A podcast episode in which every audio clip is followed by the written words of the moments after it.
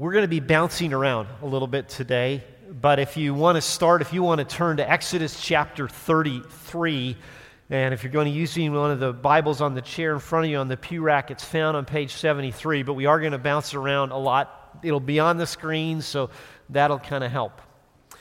To get started this morning, what I want to do is ask you to take a self assessment. In essence, we want to do a sort of a, a self assessment of your prayer life. And, and this assessment actually comes out of a book by a guy named Timothy Keller, and the book title is really creative it's Prayer.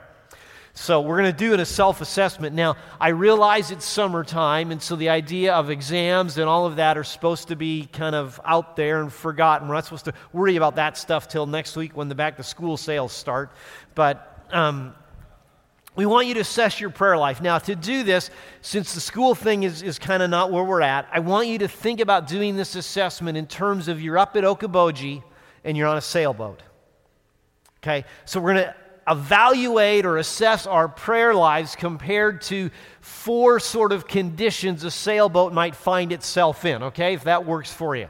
That makes it a little easier to do this. So, condition number one that your sailboat might be in, and your sailboat might be this Are you sailing? Okay, thinking about your prayer life, is your prayer life sailing? Now, when we mean this, when we describe it this way, we're really talking about this would be kind of like your life with God is kind of like the wind is at your back. You know, so your sail is up and full, and you're just kind of cruising across the lake, so to speak. You are enjoying a time and season of life where you're certain of God's love for you. And, and when you ask for something in prayer, even if the answer is no, you seem to get an answer fairly quickly. You know, you're not kind of left there wondering, what does God want me to do? It's like God is giving you answers and directions quickly. You're at a point in time in your life where you're knowing the sweetness of the Holy Spirit in your life. And, and when you look at your life and kind of look around you, it's like, boy, my life just seems to be characterized by love and joy and peace and all those kinds of amazing things. Okay, so are you sailing? Condition number two, you might not be sailing. Condition number two, are you rowing? Okay, are you rowing in your sailboat? Now, this could be described as maybe a time in life when things like prayer and, and studying the Bible are a little more on the duty end of things instead of the delight end. Okay, it's not quite as easy for you. For reasons you maybe can't quite get your finger on or quite make sense. It seems like there's a little distance between you and God. You're not quite sure what's going on, but there's something there you're struggling, you know, with some things, and, and when it's time to pray, prayer doesn't seem to be easy, and, and the answers don't necessarily seem to come quickly, and so you're kind of wrestling and struggling. But even though that's happening, even though prayer's not easy, you're, you're kind of saying, you know what, I'm not going to go down the road of self pity that my prayer life is hard. I'm, I, i am not going to be self righteous and say, God, look, I'm doing all these things for you. Why aren't you showing up and doing this for me? We're not doing that. But we know it's hard. But even though it's hard, we keep choosing to pray. Okay, we keep making that choice. So, are you sailing? Are you rowing? Third choice, third condition, are you drifting? Okay, are you drifting? Now, in drifting, what we're really saying is you're kind of experiencing the same conditions or the same circumstances as if you're rowing. Okay, so there is a measure in which spiritually it's not like everything is on fire for you. It's a little bit like things are a little dry. It's not all what I would like it to be. And in the process of that, you're kind of at a point of, you know what, instead of rowing, you're like, I just don't know. I'm just going to kind of stop rowing. I'm just going to sit here for a minute. So, when it comes to things like looking at your Bible or, or praying, that's really not exactly happening. You know, maybe one of those things where it's like, I know my Bible's around here somewhere, but I haven't really checked it out for a while. The honest truth is, you're maybe giving, your, giving in to a little bit of that self centeredness that all of us are very capable of, and we're just kind of looking at life about me, and nothing else really matters, just my life. And the honest truth is, we're probably also allowing ourselves to get into some self indulgent behavior, maybe because we're like, I just, I, I don't want to face and deal with whatever the issue is. So I'm, I'm going to do something so I kind of numb myself or I distract myself or I, I have some moment of pleasure. Okay, we can do that. Fourth condition Are you sinking? Okay. Now, the sinking stage happens, according to Timothy Keller, when you drift so far that you, know, you have been rowing and you've stopped and now you're just drifting. But when you're sinking, you kind of lost all forward momentum of your Christian life. The truth is, it can happen to any of us. Our hearts can become hardened. And self pity and resentment seem to be the only friends that we want to hang out with, and they're the only friends that really seem to want to hang out with us. Which stage are you at? Which one of those is true of you? Now, to help us kind of process how we're doing in our prayer lives, and, and maybe to think, is there any value in me doing this assessment and all of that, I'd, I'd like to make four very quick, very obvious statements. Okay? First would be this you and I think when we come to prayer need to realize that our prayer lives take place in a context. Now, the context of our prayer life is kind of there are some things when it comes to prayer that you and I control. Okay, you and I can make the choice to read our Bible. You and I can make the choice to go to church to try to have an encounter with God at church. You and I can make the choice to pray alone or to pray with others. We have some control of that. That's part of the context of our prayer lives. But there's another part of the context of our prayer lives that you and I don't control. Okay, the circumstances and situations that come into our lives a lot of times don't ask permission. You know, some of you know this. Some of you have experienced that. You've gone to the doctor, you haven't been feeling well, and the doctor calls back. It's never good when the doctor calls back. At least in my life experience, when the no news from the doctor is usually good news. But when they call back, all of a sudden you've got some physical thing, and like that's hard. You don't really sort of say, "Hey, I'd like to be diagnosed with cancer today." You know, I mean, I don't think people do that, but that happens. That's the context of our prayers. We don't control that. Second, really obvious statement. This one is really short. No one wants to sink. Nobody wants to sink. Third, the difference between rowing and drifting.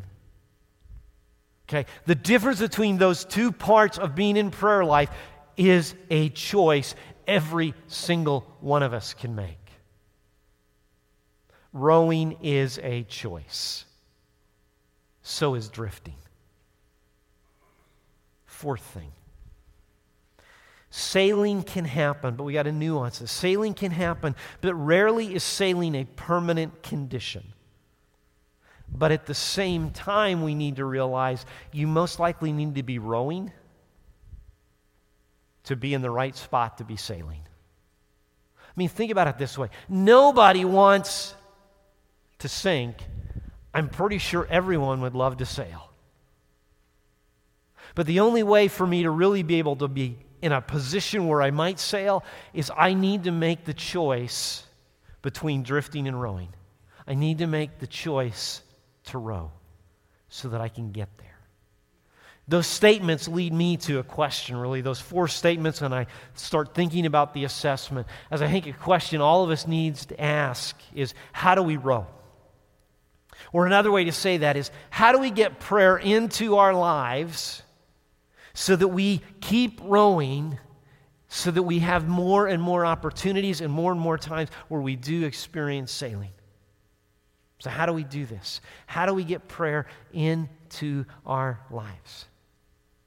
Now, today we're finishing the, this short series on prayer. And as we do that, what I want to do is I want us to walk through this morning three choices, three prayer choices that I think any one of us can make and I think if we make these choices, we will be rowing. These are about rowing. This is about getting us rowing so that we actually get to a place where we kind of set ourselves up, we position ourselves where God's sweet breeze could fill our sail and we could be cruising across Lake Prayer.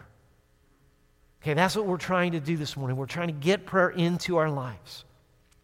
So, how are we going to do this? Well, three choices. Choice number one, when it comes, how do I get prayer into my life? Choice number one of getting prayer into your life is form a prayer habit. Okay, if you're going to get prayer into your life, choice number one you need to make is get prayer into your life.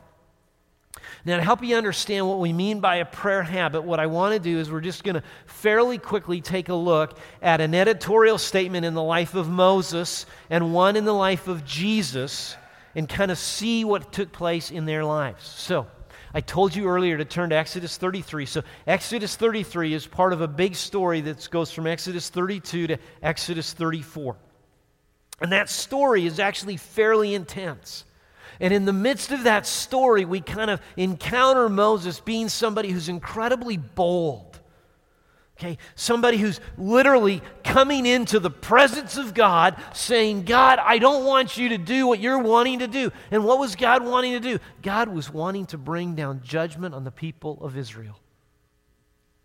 Judgment that, quite honestly, they deserved.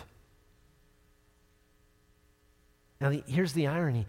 If you meet Moses in Exodus chapter 3 and 4, he is timid, he is scared, he is anything but bold when it comes to God. And it's like, how is it that this guy changed from being this timid guy that, eh, God, I'm really not kind of wanting to do your stuff, to being incredibly bold?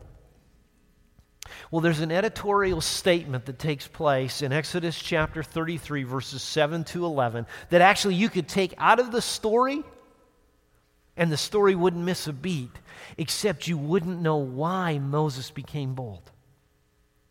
Okay, Exodus chapter 3. It's a longer, or chapter 33. Read with me verse 7 down to verse 11.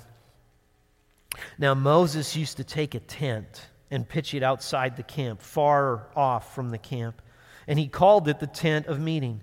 And everyone who sought the Lord would go out to the tent of meeting, which was outside the camp. Whenever Moses went out to the tent, all the people would rise up, and each would stand at his tent door and watch Moses until he'd gone into the tent.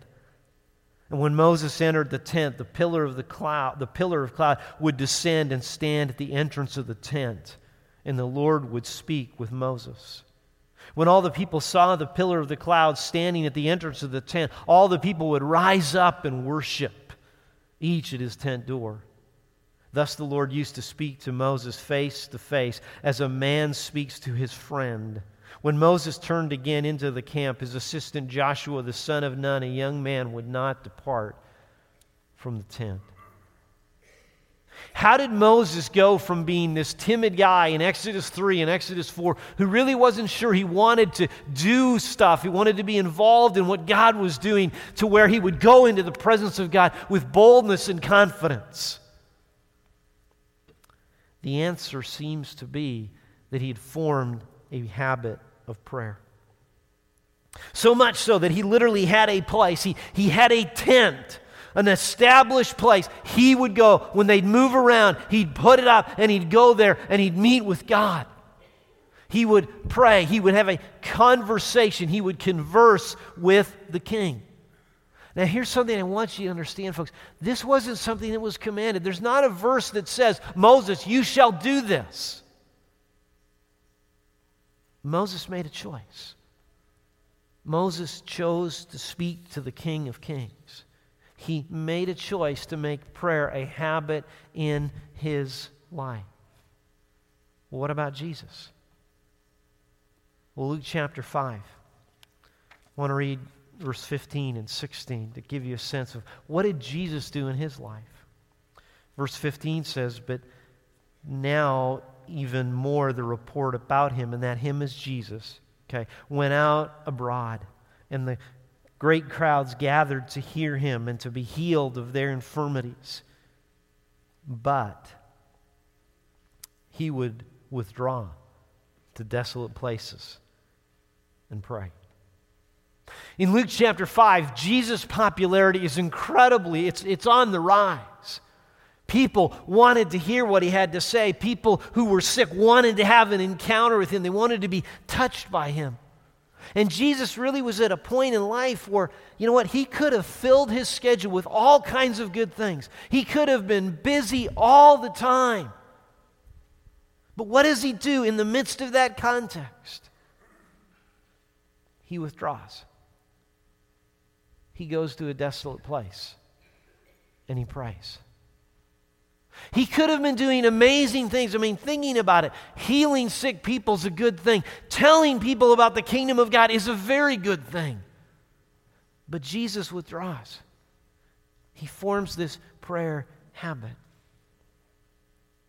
Why talk about Moses? Why share this glimpse into Jesus? Because, folks, in a very direct way, I think the best way for us to get prayer into our lives is to follow their examples, is to make the choice to form prayer habits. Prayer's not going to get into our lives accidentally. Prayer becomes a part of our lives when we make the choice to form a prayer habit. Now, forming a prayer habit in some ways, the choices that you and I need to make are really not that complicated. You can almost say the choices are very simple.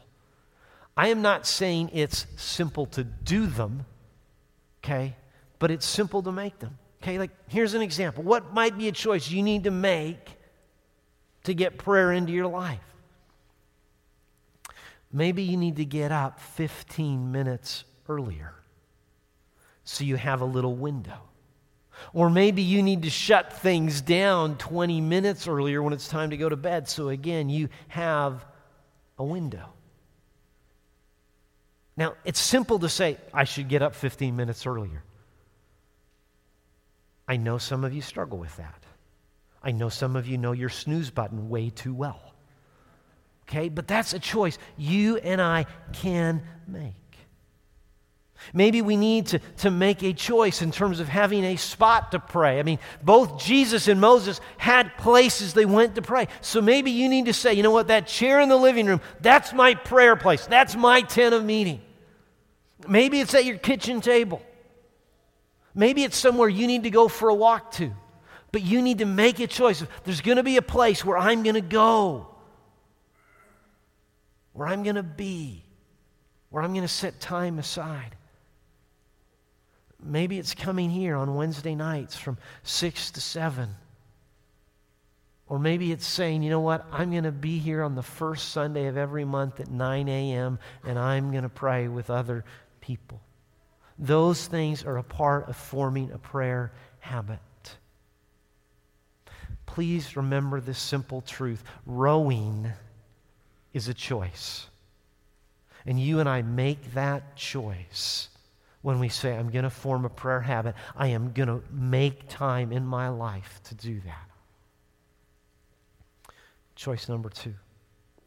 Second choice I think we need to make if we're going to get prayer into our lives is we need to, what I would call, we need to find prayer triggers. Okay? We need to find prayer triggers. Now, I want to read a verse from 1 Thessalonians 5 that sometimes can make us frustrated, can make us confused, maybe even make us feel guilty. The verse is very simply this verse 17 pray without ceasing. Now, the reason I think this verse perplexes us, I mean, it's only three words, but why does it perplex us? Why does it frustrate us? Why does it confuse us? Why does it make us guilty? Well, we can read the verse, say, pray without ceasing, and it's like, okay, how do I do that? How do I pray without ceasing? Now, I'll be honest, I have met people who have suggested to me creative ways to live this verse out. I'll never forget, and I'm not going to divulge the person, but it's someone that I know, and maybe someone in this room might know, but we're going to keep that secret, okay? Um, but here was their creative way to apply this verse. They called me and said, Hey, do you figure it's okay if I never say amen ever again? And I'm like, What do you mean? Well, when you say amen, you're kind of ending the prayer. So as long as I never say amen, then I'm continually praying, even if I don't talk to God for another seven days. You know? I'm like, okay, that's creative. I'm not sure that's accurate, but that's creative. I will give you points for accuracy. But I don't think that's really what Paul's talking about here. Okay? I think really for us to understand the verse, what's really being pointed to is Paul is calling us to live life with a constant attitude of dependence on God. To pray without ceasing, a simple definition of prayer is prayer is a declaration of dependence. So every time I pray, I'm going back to this attitude of I am dependent on God. I need God. And to pray without ceasing, I'm finding ways to give voice to that dependence. I'm finding ways to declare, I know I need God. In a lot of ways, I think to live out this verse, what we need to do is we need to find ways in our lives to kind of sprinkle prayer throughout our day to help us live with that attitude, that attitude that's true. I am in dependence on God. I need things to help remind me of that. I need things to help stimulate and keep me there. Now, when I say sprinkle things in prayer, really what I'm talking about is, is I'm not talking about seven hours of prayer. This sprinkling prayer might be a simple thing of saying, you know what, thank you, Lord, for today. It may be something like, Lord, I know I need your help. For me, probably one of the prayers that gets sprinkled in the most for me is, Lord, not my will, but your will. I don't think any of those took much more than eight seconds, if that. That's really what we're talking about in doing this. Now, to do that, to, to kind of make the choice, so we're having that brief prayer that we continue to row, uh, there's things we probably need to do. What can in my life, what can help me trigger me to pray? I pray a short prayer, quick one. What, what can trigger it? Well, let me give you some ideas. They're not great ideas. These are not inspired. I do not have a verse and a reference for any of these ideas. Okay? But some of you probably have jobs where you have to open a lot of files on your computer a lot regularly, constantly. Why not just say a quick, thank you, Lord, for giving me a job today every time you open a file? Some of you talk on the phone, and actually, you could probably apply this to texting too. Because we don't really hang phones up anymore. We press a red button that's got a phone on it. Maybe every time you finish a phone call or every time you finish a tweet or a text, it could be a simple, Lord, thank you for the gift of this, that I have the resources to have this. Thank you, Lord, that you care. Thank you that there's someone I can interact with, whatever it is. It can be a quick reminder. Now, I know, again, we're not in school, but for students, maybe you can be thinking towards this fall. Every time you change a class, it can be a simple moment of having a prayer. Maybe if you're mowing your lawn. Do you realize how much you can pray when you're mowing your lawn? If you simply, every time you finish a row, just say, Thank you, Lord, that my lawnmower didn't die again. Prayed that prayer yesterday. Or maybe some of you, I, I know some of you drive a lot for your jobs. What if every time you passed an exit sign on the freeway, little reminders. Now, here's a life reality that I think why we need to pay attention and not think, oh, this is trivial, this is silly. It is really, really easy for self pity and self centeredness to get expressed in our lives, to kind of root into us and grow a huge tree out of us. Those things happen when you and I lose sight of God or when we think things should go our way. The enemy of our souls wants us to think and operate like life owes us something and that you and I should be in control of our lives. Prayer offers an antidote to that. Prayer reminds us that we're dependent. We're not dependent on life, but we are dependent on God. But if I realize my dependency on God, then I'm not looking for life to owe me something because life doesn't owe me something. I'm also not looking for me to control something because I'm dependent. I need help. I don't control things. Folks, you and I need to purge from our souls those thoughts that we're in control or I'm owed this, I deserve this. We need to purge that and we need to have things that help remind us I am dependent. I need God. I need Him and Him alone. I need things that can help keep me rowing.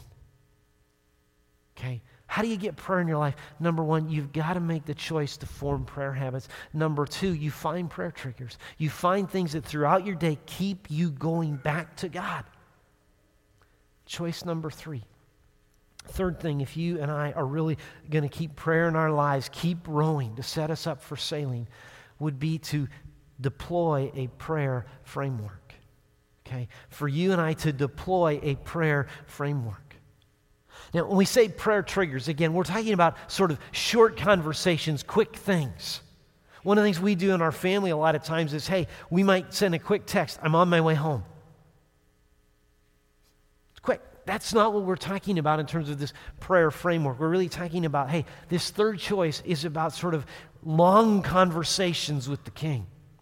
So it's more about saying, hey, God, I need this quick, boom, this really is about how can we develop a conversation with the king so that you and I are moved to a place where we are truly in awe of the king, where we're moved to a place where we can begin more and more to experience the closeness and intimacy that's offered to us in Christ.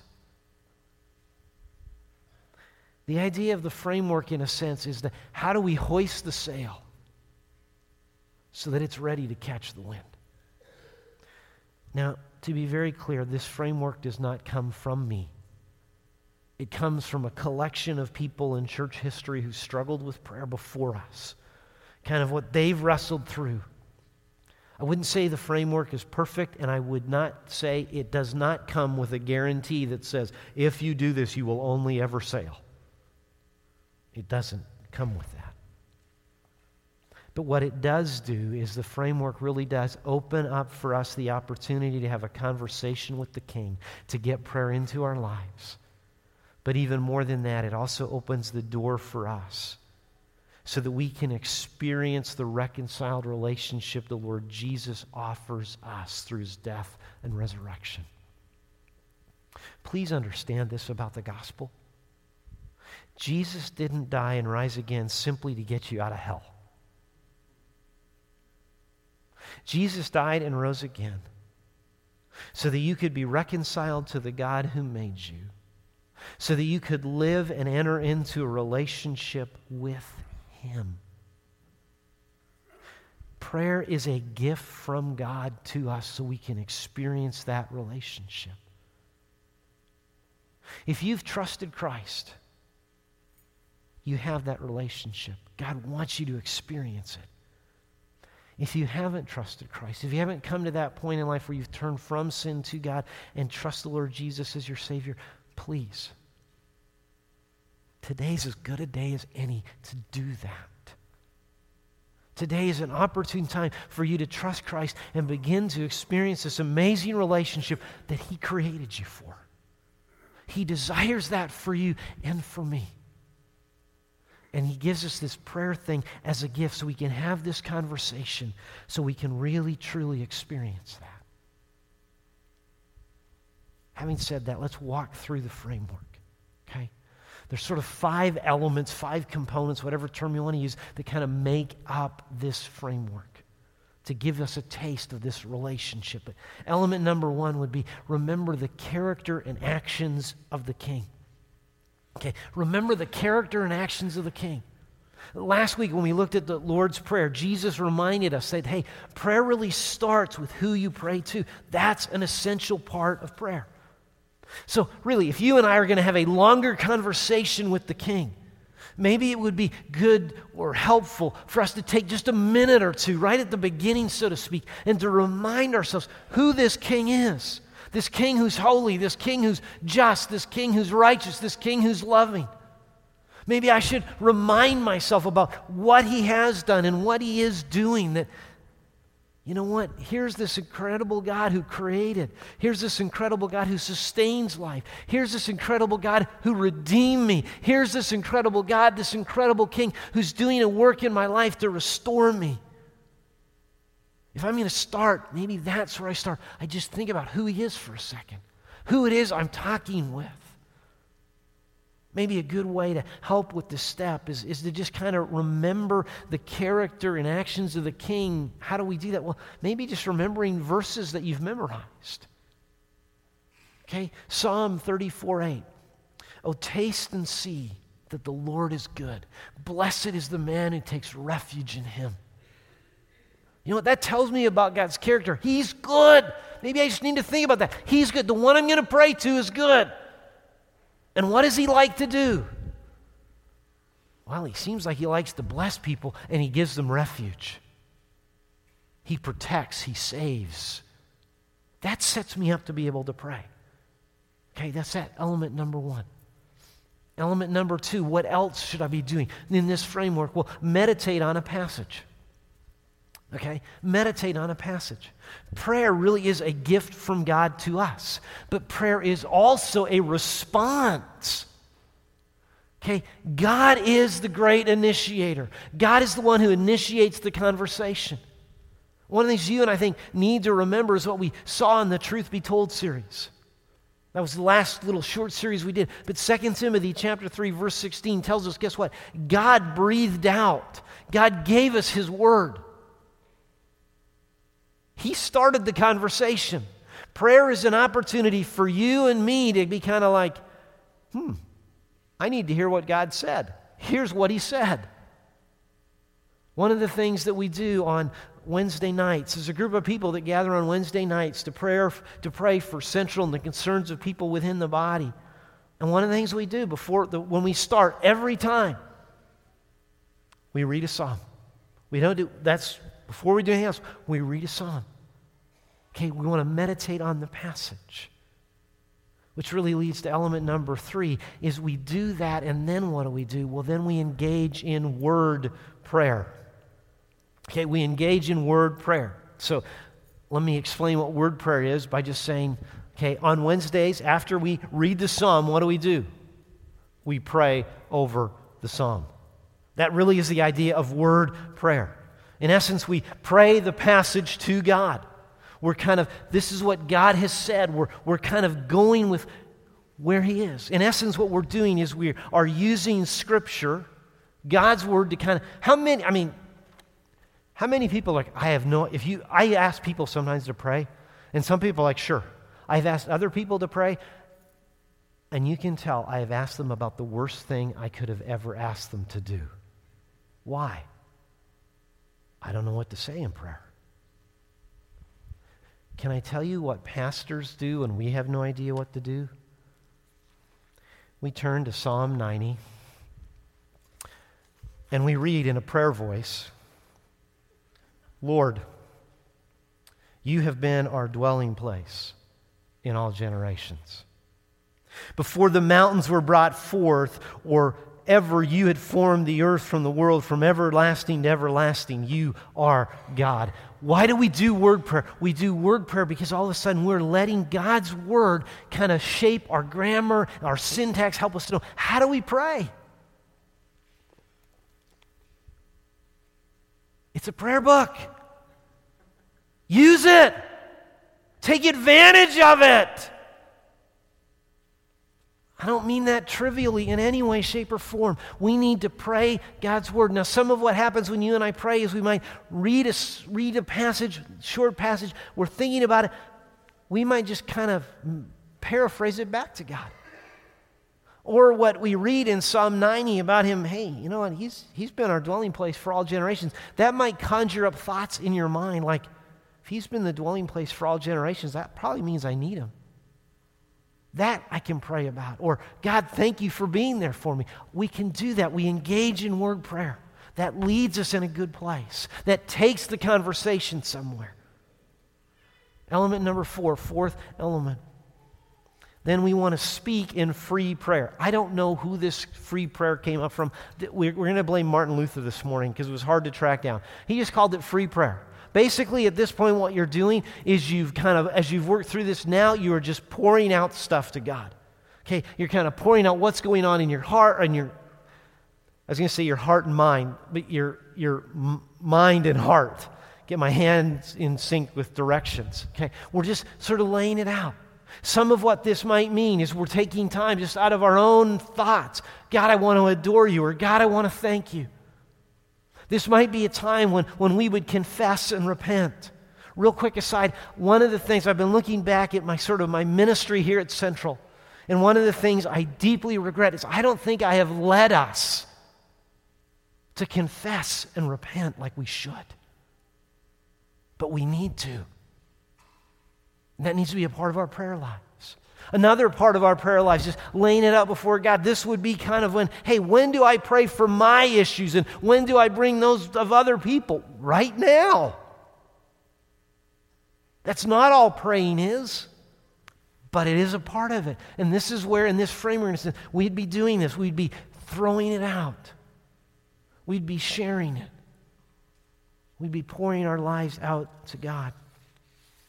And then, element number five. Then we need to pause to contemplate. Pause, actually, yeah, to contemplate. Really, the idea here from the people that write on this stuff from church history seems to be this is when we're hoping we're sailing. Okay? Jonathan Edwards, to quote him, when he talks about contemplation, he sees it as tasting, seeing and tasting God in our hearts. Martin Luther said this is about getting lost in God's truth and character. Just having that encounter and experience with Him where other things don't seem to be that important right at the moment. We're just kind of wow. Now, let me be clear we're not always going to have a wow moment. But if we use this framework, we're rowing and we're moving. And when that happens and we're not having the wow moment, what the guys in church history and girls in church history tell us is that at that moment, simply consider what's the best thought of God you have right in this moment. Thank God for it. And then simply ask God in His good timing to show you His face. I really, truly wish prayer was easy. I do. But it's not. A lot of things make it hard, circumstances and situations. But even though my wish is not true that it would be easy, I want you to kind of end this whole series with this thought. Even in the toughest times of prayer, you and I are not alone in prayer verses that, for a lot of reasons, mean a lot to me are Romans chapter 8, verses 26 and 27. Likewise, the Spirit helps us in our weakness, for we do not know what to pray for as we ought but the Spirit Himself intercedes for us with groanings too deep for words. And He who searches hearts knows what the mind of the knows, sorry, what is the mind of the Spirit, because the Spirit intercedes for the saints according to the will of God. One of the takeaways out of those verses for me is guess what? The Holy Spirit, God, this King we converse with, He wants to converse with us. Prayer isn't something we force on God. God wants us to converse with Him, He wants us to touch Him. And again, the amazing truth of the gospel Jesus died to bring us to His Father, to bring us to the King, so we could have a relationship with Him. And to ensure that that happened and to make that part of our life and experience, God the Father and God the Son, when you trust Christ, send God the Holy Spirit into your life. Why? to make it possible for you to always pray and to always be prayed for, even when you don't know how to do it. Folks, in ending this series on prayer, can I urge you? Can I beg you? Can I exhort you?